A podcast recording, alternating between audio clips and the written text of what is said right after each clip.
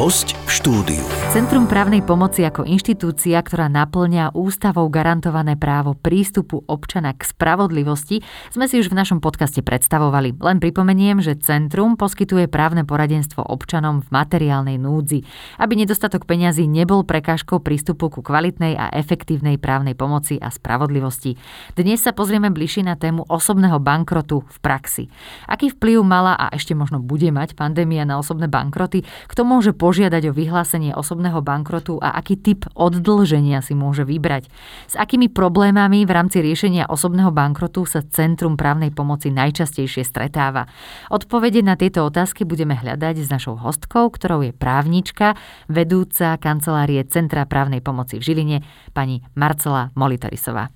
Dobrý deň, ďakujem za pozvanie. Dobrý deň, prajeme. Poďme sa pozrieť na to teda tak všeobecne, čo je to osobný bankrot a kto má v podstate na nárok. Osobný bankrot je zákonom riadený proces, výsledkom ktorého je v konečnom dôsledku odlženie fyzickej osoby. Ak ste v úvode uh, svojho vstupu uvádzali, že pomáhame osobám najmä v materiálnej núdzi, tak v tomto prípade osobný bankrot môže žiadať ktokoľvek. Čiže nemusí to byť len osoba v materiálnej núdzi, ale aj podnikateľ s nejakým určitým obnosom finančných prostriedkov tento inštitút prešiel v roku 2017 veľmi výraznou zmenou a aj vďaka tomu, že zákon modifikoval podmienky pre odlženie pomerne výrazne v prospech dlžníkov, sa stal odvtedy pre ľudí dostupnejším a oveľa priateľnejším. Cieľom novely zákona o konkurze a reštrukturalizácii bolo hlavne zmenšovanie sociálnych a ekonomických e, rozdielov, kde najčastejšie sociálne rozdiely na Slovensku badáme hlavne medzi regiónmi východného a západného Slovenska. Takisto odstránenie prekážok pre vstup dlhodobo nezamestnaných na trh práce, ktorí v momente, keď mali exekúcie, neboli motivovaní sa zamestnať, nakoľko očakávali pochopiteľne, že im exekútor okamžite siahne na mzdu tiež zvýšenie reálnej uplatniteľnosti odlženia, kedy zákonodarca vytvoril podmienky, v ktorých aj osoba s minimálnym objemom disponibilných finančných prostriedkov je schopná iniciovať konanie o odlženie. A osobitný dôraz sa kladie hlavne na nízkopríjmové nemajetné skupiny obyvateľstva, ktoré nie sú schopné bez zásahu štátu sa z tejto nepriaznivej finančnej situácie dostať a samozrejme v neposlednom rade aj ochrana základných životných potrieb, najmä obydlia, čo v minulosti znamenalo, ak osoba sa rozhodla pre uh, konkurs, tak odovzdávala kompletne celý svoj majetok, prichádzala veľakrát aj o obydlie, čo v súčasnosti po novele zákona je už úplne inak. Hovoríme o osobnom bankrote podľa štvrtej časti zákona o konkurze a reštrukturalizácii, ktorý možnosť odlženia ušiel na mieru práve pre fyzické osoby, ktorými môžu byť aj podnikatelia, samostatne zárobkovo činné osoby, teda živnostníci. Tento inštitút nie je určený pre právnické osoby, čiže obchodné spoločnosti. O odlžení týchto subjektov pojednáva už rovnako spomenutý zákon, avšak v jeho iných častiach. Ja sa ale vrátim k procesu odlženia, ktorým sa v druhej väčšine prípadov doceli úplné zbavenie dlhov, alebo ak chcete absolútne odlženie, nakoľko po ukončení celého procesu osobného bankrotu je možné začať tzv. s čistým štítom. Keďže absolvovanie odlženia nie je následne prekažkou pre ďalšie zamestnanie alebo podnikanie. Takýmto spôsobom je možné zbaviť sa štandardných dlhov a pohľadávok v rámci Slovenskej republiky, ale dokonca aj v rámci európskeho priestoru, teda od veriteľov, ktorí majú sídla v štátoch Európskej únie. Len pre zaujímavosť uvediem, že za obdobie, kedy platila pôvodná právna úprava do roku 2016, bolo v Slovenskej republike právoplatne odlžených len necelých 3000 osôb. Novela zákona od roku 2017 mala za následok to, že doposiaľ o bankrot požiadalo a úspešne zbankrotovalo viac ako 50 tisíc ľudí. Mhm, pozrieme sa na spôsoby toho odloženia. Teda vy ste už spomenuli konkurs, existuje v podstate konkurs a splátkový kalendár, tak možno, že aký je medzi tým rozdiel a potom možno aj z praxe, e, ktorý typ odloženia a akým ľuďom odporúčate? Mhm. Ako som už doposiaľ e, spomínala pojmy ako je odlženie alebo osobný bankrot, tak pod týmto je potrebné predstaviť si dva varianty, respektíve spôsoby, akými dlžník dosiahne želateľný výsledok, to je ten svoj vysnívaný život bez dlhov. V súčasnosti najviac žiadaná forma odlženia je konkurs. Pri tejto forme odlženia nie je nutné mať majetok ani príjem.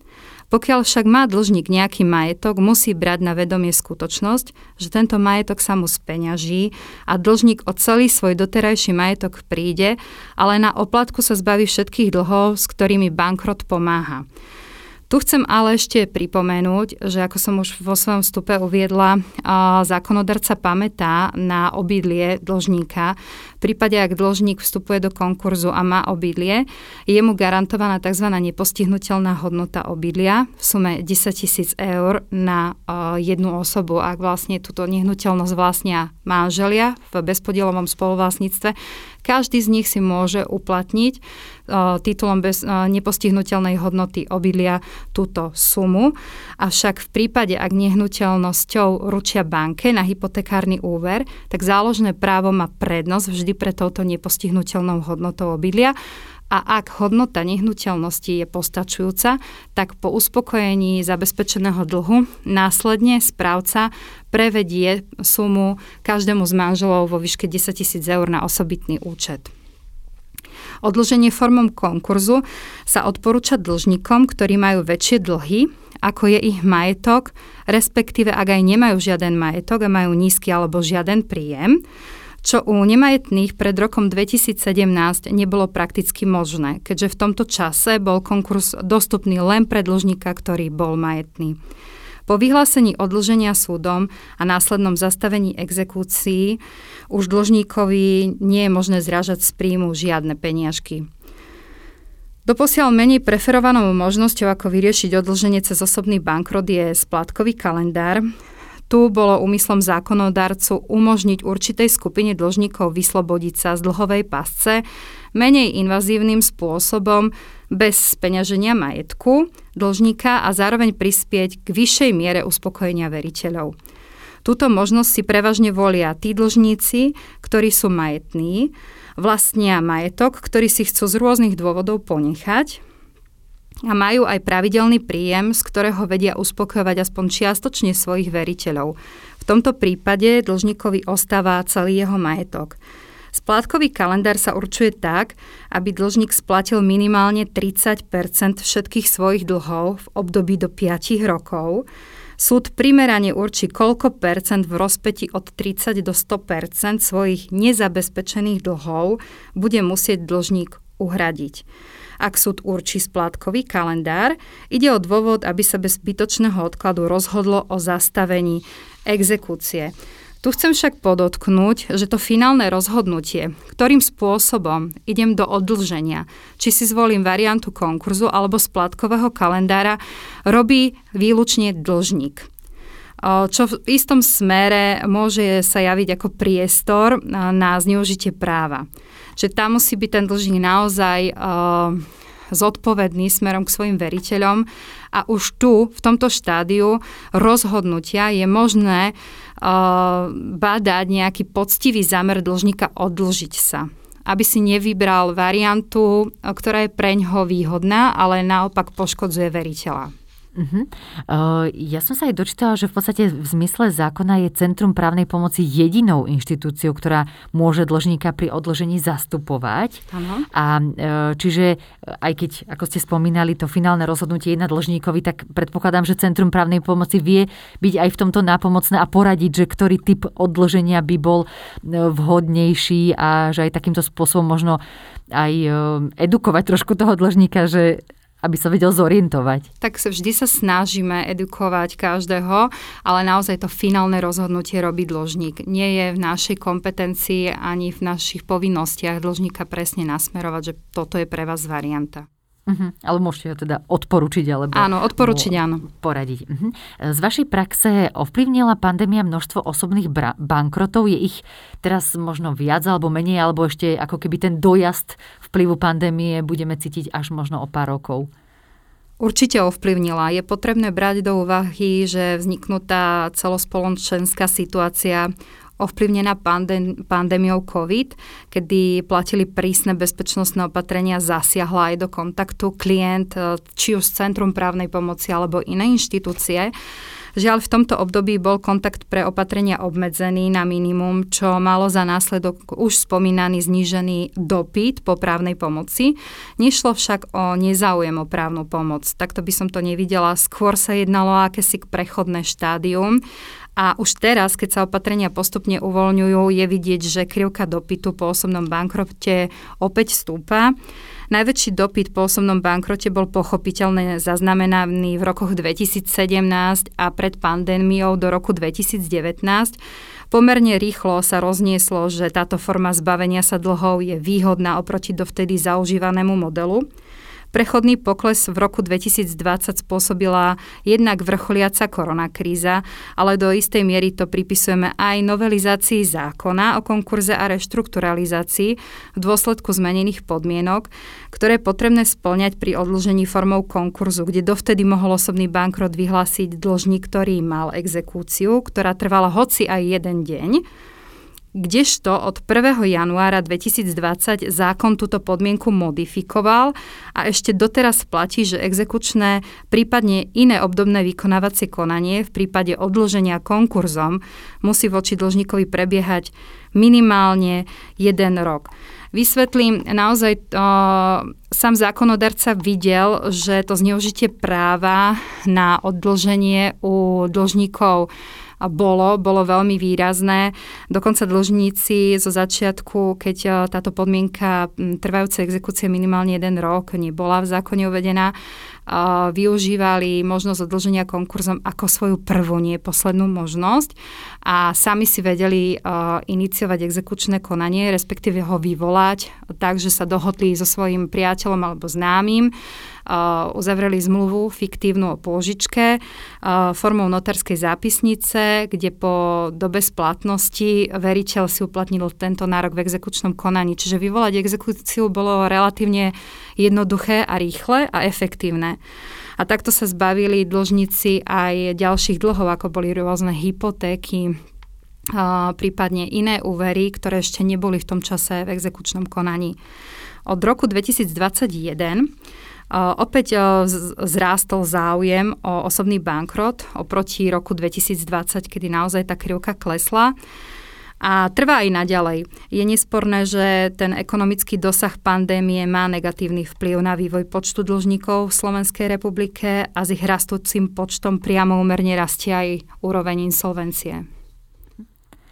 Ja, ja len doplním, že aj na vašej stránke bolo uvedené, že v roku 2021 požiadalo o odloženie celkom 10 257 klientov formou konkurzu alebo splátkového kalendára, čo je na podobnej úrovni ako v roku 2020 a centrum priznalo nárok v 9212 prípadoch tak e, a ešte narast klientov v rámci agendy odloženia v priamej súvislosti s pandémiou sa očakáva koncom vlastne tohto roka, 2022 a potom ešte aj v tých ďalších rokoch e, vzhľadom na podmienku, že ak chce ísť klient do konkurzu, tak musí exekučné konanie, konanie trvať minimálne rok. Ano. Tak, tak to ako aj vy máte uvedené na stránke.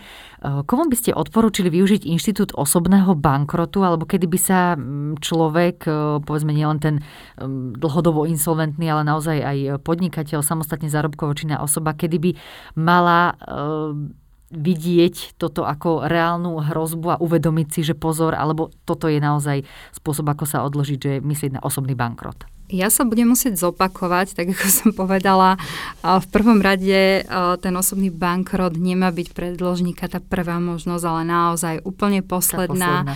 Uh, kedy už a, to... Pardon, čo by teda uh, mal najskôr sa snažiť vyriešiť, alebo akými spôsobmi, že keď osobný bankrot je posledná možnosť, tak ktoré vy aj možno z vašej praxe by ste považovali za ktoré sú tie prvé? Tie prvé je naozaj vynaložiť úprimnú snahu uspokojiť svojho veriteľa, komunikovať s ním, hľadať spôsob, napríklad žiadať o splátkový kalendár alebo odklad splátok, ak sa jedná o banky, možnosť reúveru alebo konsolidácie úverov, tak aby som si proste minimalizoval náklad, kumuloval ho do jednej splátky a tak vedel uspokojiť tých svojich pôvodných veriteľov. Toto sú všetko cesty. A ako náhle idem na to z opačného konca, a môže to byť vyhodnotené dokonca ako nepoctivý zámer pri odlžení. Takže naozaj uh, osobný bankrot využívať už len vtedy, keď už zlyhali všetky nedostupné riešenia. Uh, nakoľko osobný bankrot má svoje pevne stanovené pravidlá, Odporúčila by som ho preto jedine takým dlžníkom, ktorí splňajú zákonom povinne vyžadované podmienky, ktorými sú práve už spomínané to, že musím byť fyzická osoba, či už podnikateľ alebo nepodnikateľ, Nesmiem byť vo výkone trestu odňatia slobody v čase, kedy si podávam žiadosť alebo sa o nej rozhoduje a počas posledných desiatich rokov som neabsolvovala už odlženie. Osoba sa musí nachádzať v stave platobnej neschopnosti, čo znamená, že mám aspoň jeden svoj záväzok voči jednému veriteľovi po splatnosti dlhšie ako 180 dní ak sa bude realizovať odloženie formou konkurzu, je nevyhnutné, aby sa voči mne vedela, viedla aspoň jedna exekúcia, ktorá trvá minimálne jeden rok, prípadne iné obdobné vykonávacie konanie, ktorým môže byť napríklad daňová exekúcia alebo vymáhanie dlhu na sociálnom poistení mimo exekučného konania. A nesmie uh, to konanie trvať naozaj kratšie ako jeden rok. Je to prekažka uh, toho, aby som mohol ísť do osobného bankrotu prípade, že budem osobný bankrot e, riešiť cez inštitút splátkového kalendára, tak podmienka e, trvania exekúcie e, jedného roka v tomto prípade nemusí byť naplnená. Okrem týchto podmienok musí dlžník mať aj Centrum hlavných záujmov na Slovensku. Vysvetlím, čo to je. Za centrum hlavných záujmov sa považuje miesto, teda môj obvyklý pobyt, kde sa zdržiavam, alebo hlavné miesto, kde vykonávam svoju podnikateľskú činnosť kde vykonávam teda túto činnosť pravidelne, vykonávam správu svojich záujmov a toto miesto je zistiteľné tretími stranami. A ak dlžník žije a pracuje, podniká dlhodobo v zahraničí, máme veľa takých prípadov, kedy ľudia naozaj už uh, boli nútení vyslovene opustiť krajinu, pretože všade na ich príjmy dosiahol exekútor. Ale takéto osoby, ktoré sa zdržujú v zahraničí, bohužiaľ, ak nemajú Centrum hlavných záujmov na Slovensku dlhšie ako 6 mesiacov, tak uh, ich súd neodloží, konkurs nebude vyhlásený a v prípade, že by došlo k odloženiu a túto informáciu zataja, tak ich veritelia sa môžu uh, kedykoľvek do 6 rokov odloženia domáhať zrušenia odloženia pre nepoctivý zámer. Čiže aj toto je jeden z faktorov. Dlžník musí mať pri odložení poctivý zámer. Stále o tom hovorím, ten poctivý zámer tu bude spomínaný ešte veľakrát. A tým sa myslí to, že naozaj vynakladá úprimnú snahu riešiť svoj dlh v medziach svojich schopností a možností, a poskytuje svojim veriteľom potrebnú súčinnosť, vynaložil snahu získať zamestnanie, zamestnal sa alebo si zabezpečil nejaký zdroj príjmu. A v prípade nie zanedbateľnej výhry, dedictva alebo daru, potom ako sa odloží a stane sa to do 6 rokov, je povinný minimálne polovicu z tohto obnosu ponúknuť svojim veriteľom aj na dlhy, ktoré už sú nevymáhateľné a boli odložené. Mm. Uh, takisto sa tam skúma, či vynaložil snahu o zaradenie sa do spoločnosti alebo sa do spoločnosti op- opätovne zaradil. Pokiaľ ide o pohľadavky dlhy, s ktorými bankrot pomáha, odložené budú také, ktoré vznikli naj, najneskôr mesiac uh, pred tým, odkedy sa o bankrot požiadalo. Osobný bankrot uh, nepomáha so všetkými dlhmi. Tu je dôležité povedať, že určite nepomôže pri dlhu na výživnom, na maloleté dieťa, prípade pracovnoprávnych nárokov vysvetlím, ak sa jedná o živnostníka, ktorý mal zamestnancov a nevyplatil im mzdy, tak rovnako ani tento nárok nebude odlžený. U zabezpečených pohľadávok aj nepeňažných pohľadávok rovnako nepomáha osobný bankrot. Ako sme si už spomenuli, mám hypotéku, ktorá je zabezpečená záložným právom do výšky hodnoty nehnuteľnosti, tak tu treba počítať s tým, že o túto nehnuteľnosť jednoducho prídem. V prvom rade bude uspe- uspokojený veriteľ zabezpečený a ak aj niečo zostane, tak následne by sa to delilo. Nepeňažná pohľadávka je napríklad povinnosť niečo vrátiť. Požičam si knihu z knižnice, tak ju musím vrátiť, alebo auto z požičovne, tak takisto. To sú po všetko veci, s ktorými konkurs nepomôže. Konkurs vás tiež nezbaví povinnosti vrátiť Centru právnej pomoci pôžičku 500 eur titulom odlženia, ani nepomôže so zabezpečovanou pohľadávkou v rozsahu, ktorou je krytá hodnotou predmetu, to som už vlastne spomínala, alebo s pohľadávkou zo zodpovednosti za škodu spôsobenú na zdraví alebo spôsobenú umyselným konaním vrátane príslušenstva takejto pohľadávky. Centrum právnej pomoci je nápomocné v podávaní a kontrolovaní žiadostí vo veci osobného bankrotu. Ako to vyzerá teda v praxi? Aký je postup a možno čo je dôležité na to, aby bol proces a pomoc čo najúspešnejšia? Ak si dlžník netrúfá na celý proces osobného bankrotu môže sa nechať samozrejme zastupovať prostredníctvom ním zvoleného advokáta, advokátskej kancelárie, ktorý mu určite kvalifikovane poskytnú právne služby, ale samozrejme treba počítať s tým, že to bude za odplatu.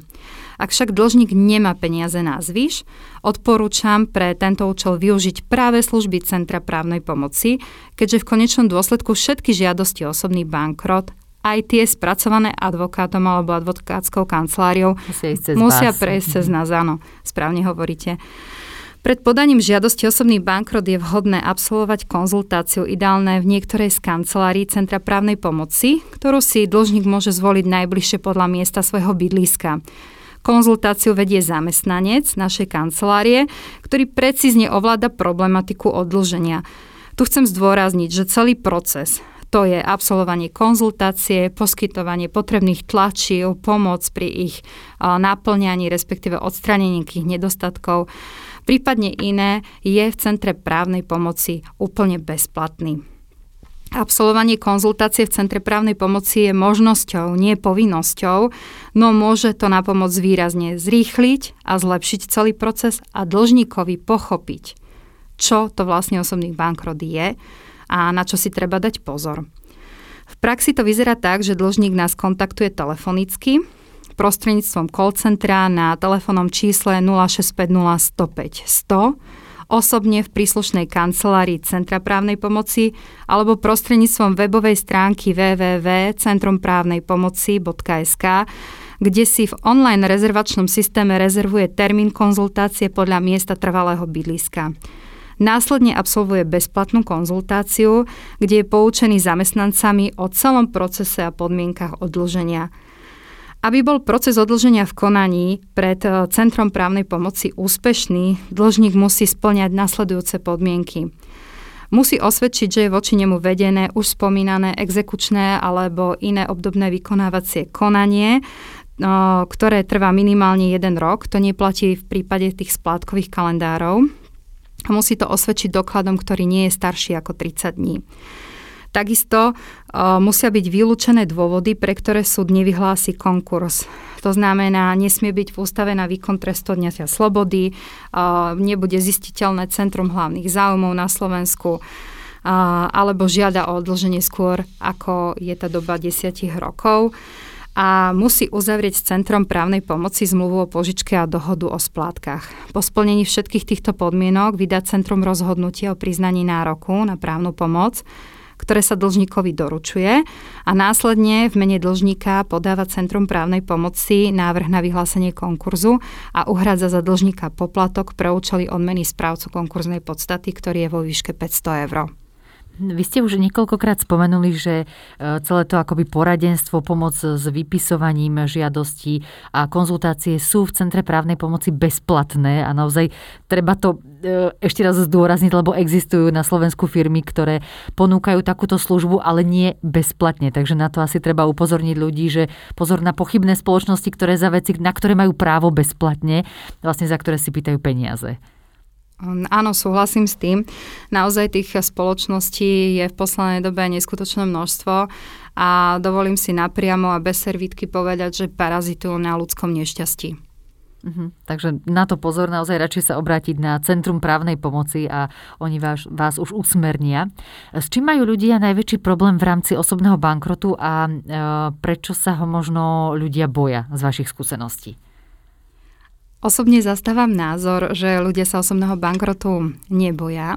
A skôr by som povedala, že majú pred touto formou definitívneho vyriešenia svojej životnej situácie, ktorá je ťaživá a častokrát trvá aj niekoľko desiatok rokov určitý rešpekt, zároveň ale aj veľké očakávania.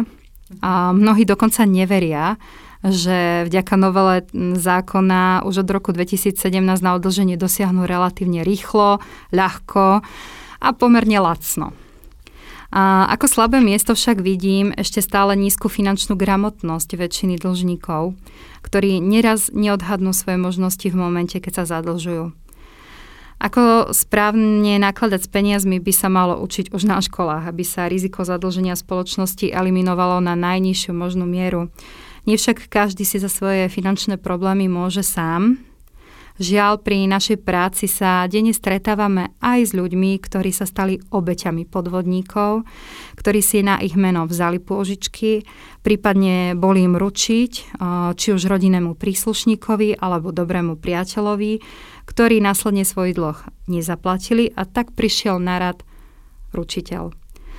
Vítame veľmi iniciatívu Ministerstva práce, sociálnych vecí a rodiny, ktoré od januára roku 2022 otvorilo v rámci národného projektu realizovaného v rámci operačného programu Ľudské zdroje už 8 dlhových poradní, v ktorých poskytujú ľuďom bezplatné dlhové poradenstvo. Takéto poradne existujú zatiaľ len v 14 štátoch Európskej únie, čo je teda naozaj chválihodné. Ambíciou ministerstva je do konca tohto roku otvoriť celkovo 46 takýchto dlhových poradní. Každá by mala byť personálne obsadená psychológom, právnikom a ekonómom. Cieľom tohto projektu aj je postupnou zmenou myslenia a správania dlžníkov vytvoriť predpoklady na úplné splatenie ich dlhov pripraviť ich na nové životné príležitosti a na vyplatenie spravodlivých nárokov veriteľom a samozrejme aj prevencia vzniku nadmerného zadlženia obyvateľstva. Bližšie informácie nájdú dlžníci na stránke www.pomáhamedlžníkom.sk. Ambíciou Centra právnej pomoci je v rámci medzirezortných vzťahov rozvinúť s týmito dlhovými poradňami spoluprácu do budúcna.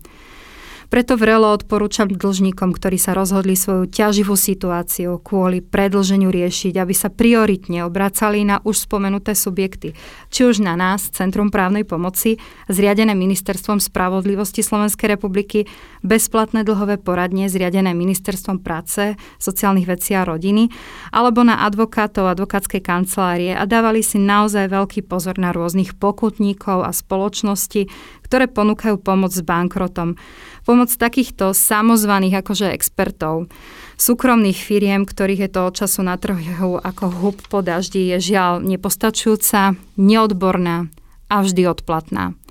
Sumy, za ktoré tieto subjekty ponúkajú svoje služby, sú v skutku vysoké. Preto moja rada smerom k dlžníkom znie, neváhajte čo najskôr kontaktovať Centrum právnej pomoci na infolinke 0650 105 100 a dohodnite si s nami bezplatné stretnutie, prípadne sa na konzultáciu objednajte online prostredníctvom nášho rezervačného systému na www.centrumprávnejpomoci.sk. Skúsme sa pozrieť ešte na to, kto môže žiadať o právnu pomoc e, Centra právnej pomoci aj všetkých e, tých inštitúcií, ktoré ste spomínali. Môže aj neplnoletý alebo osoba nespôsobila na právne úkony? Áno, samozrejme, o odlženie sa môže uchádzať aj neplnoletá osoba alebo osoba obmedzená spôsobilosti na právne úkony. V takom prípade ich zastupuje buď zákonný zástupca alebo súdom ustanovený opatrovník. Prípady maloletých s exekúciami boli v minulosti aj medializované známe prípady vyrubených poplatkov za komunálny odpad. Aktuálne vďaka zmene zákona už v týchto prípadoch nie je možné viesť exekučné konanie voči povinnému, ktorý je maloletý. Za dlh neplnoletého na komunálnom odpade už zodpovedá jeho zákonný zástupca. Môže sa stať, že maloletý dlhy zdedí to je úplne iný prípad a v takom prípade mu môže osobný bankrot samozrejme pomôcť. Čo sa týka osôb obmedzených spôsobilostí na právne úkony, tak tu prevažne ide o prípady, kedy bola takáto osoba využitá alebo sa sama správala pre duševnú poruchu alebo inú diagnózu neuváženie. Tu je potom na pleciach práve súdom ustanoveného opatrovníka pomôcť pozbavenému na právne úkony a podať v jeho mene žiadosť v Centre právnej pomoci. Len pre zaujímavosť ešte uvediem, s výnimkou týchto osôb, že štatisticky odloženie žiadajú viac muži ako ženy. čo nie je dôkazom ale horšej finančnej gramotnosti u mužov, ale skôr je to dôsledok usporiadania roli v rodine kedy muži sa aj napriek postupnému znižovaniu rozdielov medzi pohľaviami podielajú na ekonomickom chode rodiny oveľa vyššou mierou. Uh-huh. Pozrime sa aj v rámci vlastne žiadosti o poskytnutie právnej pomoci v konaní o odložení, tak e, je tam aj formulka poučenie, že nakoľko centrum poskytuje na účet príslušného súdu preddavok na úhradu paušálnej odmeny správcu v konaní o odložení konkurzom a dlžník je povinný hodnotu poskytnutého preddavku vrátiť centru v mesačných splátkach do troch rokov od jeho poskytnutia Podmienkou poskytnutia právnej pomoci je uzavretie dohody o splátkach centrom. To ste v podstate už aj spomínali. Teda čo to v praxi znamená, že koľko, koľko sa platí, ak sa nemýlim, hovorili ste, že to je 500, 500, 500 eur, ale že v akých, akých splátkach zvyčajne? Od roku 2017 platí, že aby ste vôbec mohli vstúpiť do osobného bankrotu, už nemusíte disponovať nejakým vysokým majetkom, môžete byť úplne nemajetný, nemusíte mať absolútne žiaden príjem. A je však potrebné zložiť sumu 500 eur. A práve preto, že ľudia ani týchto 500 eur nemajú, nemajú tak ich za nich uhrádzame my, teda Centrum právnej pomoci za týmto účelom, preto s dlžníkom uzatvárame zmluvu o požičke a dohodu o splátkach, kde v momente, kedy za neho podá podáme návrh na súd, túto sumu prevádzame na účet súdu, ktorý ju následne poskytuje správcovi konkurznej podstaty. A túto odmenu za dlžníka teda uhrádzame my a po odložení je dlžník povinný túto pôžičku centru vrátiť do troch rokov v pravidelných mesačných splátkach po 14 eur mesačne. Uh-huh. Ak túto sumu dlžník nevráti centru, je to aj dôvod preto, aby sme mu o, následne podali návrh na súd na zrušenie dlženia pre nepoctivý zámer. Takže naozaj je to jedna zo zákonných podmienok na to, aby bol o, úspešne odlžený. Mhm. Vy ste to už aj spomínali, ale možno ak ešte niečo k tomu, že v čom vidíte prínos e, možnosti vyhlásenia osobného bankrotu? Odloženie má všeobecne prospešný účinok pre spoločnosť. Za takýto prínos sa považuje odstranenie finančnej závislosti dlžníka od štátu v podobe rôznych sociálnych dávok, najmä dávok hmotnej núdzi a následne aktivácia tohto odloženého na trhu práce. Naozaj štatistiky po roku 2017 vykazujú v grafoch naozaj pokles osôb odkazaných na pomoc hmotnej núdzi a aj zvýšenie eh, nápadu ľudí, ktorí sa teda eh, zamestnali, respektíve sa vyradili z evidencie uchádzačov o zamestnanie. Inštitút osobného bankrotu má veľký zmysel pre ľudí, ktorí sa ocitli v dlhovej špirále a nevedia z nej von nie sú motivovaní sa zamestnať, nakoľko im exekútor predlhy siahne na mzdu. Ak už nevie, neviete svoje záväzky a pohľadavky splácať a začala sa u vás exekúcia a odlženie cez osobný bankrot je naozaj stabilné, efektívne, rýchle, lacné a jasné riešenie. Menšou nevýhodou je, že v prípade konkurzu musíte čakať minimálne rok. Presne toľko, totiž musí byť voči dlžníkovi vedená exekúcia, ako už bolo spomenuté. Ak však splníte všetky podmienky, môžete relatívne rýchlo dosiahnuť odlženie a začať tak povediať svoj život na novo. Nemusíte pritom nevyhnutne prísť ani o svoj majetok vďaka splatkovému kalendáru. Si viete dlhy dobre rozložiť v čase, o čom som už ale hovorila. Mm-hmm. To, či sa dá predísť osobnému bankrotu, o tom sme tiež v podstate už hovorili a ideálne by bolo, keby tej finančnej gramotnosti sa naozaj ľudia učili od malička, v podstate možno už naozaj v rodine, pri rodičoch a potom následne aj v škôlke, v škole, na ďalších stupňoch vzdelávania, aby vedeli, aby sa nedostali do, tejto, do tohto začarovaného kruhu a špirály, ktorá vedie až um, k tomu, že človek viac dlží ako, ako vlastní. Ale samozrejme napomocný môže byť ten osobný bankrot, ako ste už hovorili. Pomáha Centrum právnej pomoci aj ľuďom akoby znovu začať uh, za tou, dlho, za tou čiarou osobného bankrotu, teda znovu zaradiť sa do pracovného života, alebo čo by ste, ako by ste vy odporučili, že um, ako môžu ľudia potom sa odraziť znovu a začať tak povedať s čistým štítom? No, osobnému bankrotu sa podľa môjho názoru vo drvej väčšine prípadov naozaj predísť dá. A vyžaduje si to do istej miery disciplínu a už spomínanú finančnú gramotnosť. Nemíňať viac, ako zarobím. To je v prvom rade a hlavne na veci, ktoré nevyhnutne nepotrebujem.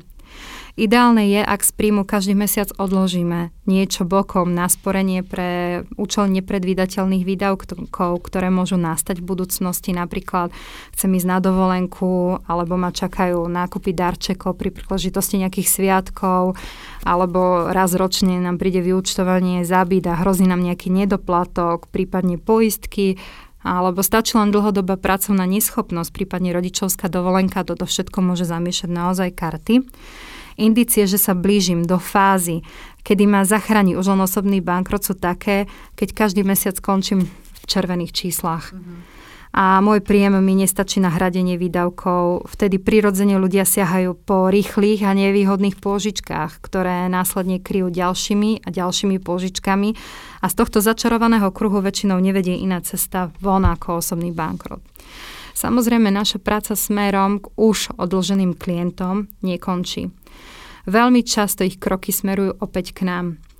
Pýtajú sa, ako ďalej, či už smerom k rôznym úradom, napríklad k živnostenskému alebo daňovému úradu, poisťovniam, bývalým veriteľom, ktorí uh, aj potom, ako je dlžník odlžený, uh, im posielajú listy a žiadajú ich o dobrovoľné plnenie uh, dlhu toto zákon nedefinuje, že to zákonom zakázané, teda nič im v tom nebráni a znova je vyvíjaný na dlžníka tlak a častokrát sú zmetení a nevedia pochopiť, prečo mi ten môj bývalý veriteľ vypisuje, keď ja už som predsa zbavený dlhov, tak vtedy je im veľmi dôležité vysvetliť, že sa to deje preto, pretože oni to zákonom zakázané nemajú, ale netreba podľahnúť tlaku. Takže naozaj častokrát u nás uh, sú pre týchto ľudí dvere otvorené a vždy sa im snažíme dať adekvátnu radu, aby odchádzali spokojní a hlavne kľudní, že naozaj ten nový život a ten nový začiatok uh, je a mali by si ho užívať a hlavne dbať na to, aby sa opätovne nedostali do tejto ťaživej situácie, keďže odloženie je možné požiadať len jedenkrát za 10 rokov. Mm-hmm. Ďakujeme veľmi pekne za všetky tieto rady a skúsenosti z praxe, ktoré máte ako Centrum právnej pomoci. Na záver možno môžeme spomenúť, že v akých sférach viete ešte občanom byť nápomocní a kedy sa na vás môžu obrátiť. Napomocní sme v oblastiach rodinného, civilného, teda občianského, pracovného, konkurzného práva a rôznych ďalších. Tam odporúčam naozaj klientom pozrieť sa na našu webovú stránku a kedy sa môžu na nás obrátiť, kedykoľvek, keď majú potrebu. Ideálne v pracovnom čase, ktorá je takisto zverejnená na webovej stránke, že dvere sú u nás vždy otvorené a vždy sa snažíme nájsť spôsob, ako ako klientovi pomôcť, aj keď je to niekedy mimo našu pôsobnosť, ale minimálne ho zorientujeme, na aké ďalšie dvere môže klopať a k tomu môže pomôcť. Mm-hmm. Ďakujeme ešte raz veľmi pekne, že ste prišli k nám opäť do štúdia a približili nám um, prácu Centra právnej pomoci v rámci osobného bankrotu a prajeme ešte uh, úspešný, uh, jednak vaše, vaše centrum aj bolo úspešné a spokojní klienti. Ďakujem veľmi pekne. Na tému osobného bankrotu z pohľadu Centra právnej pomoci sme sa dnes pozreli s pani právničkou Marcelou Molitorisovou, ktorá je vedúcou kancelárie Centra právnej pomoci v Žiline. Ďakujeme za rozhovor. Počúvali ste podcast Poradcu podnikateľa.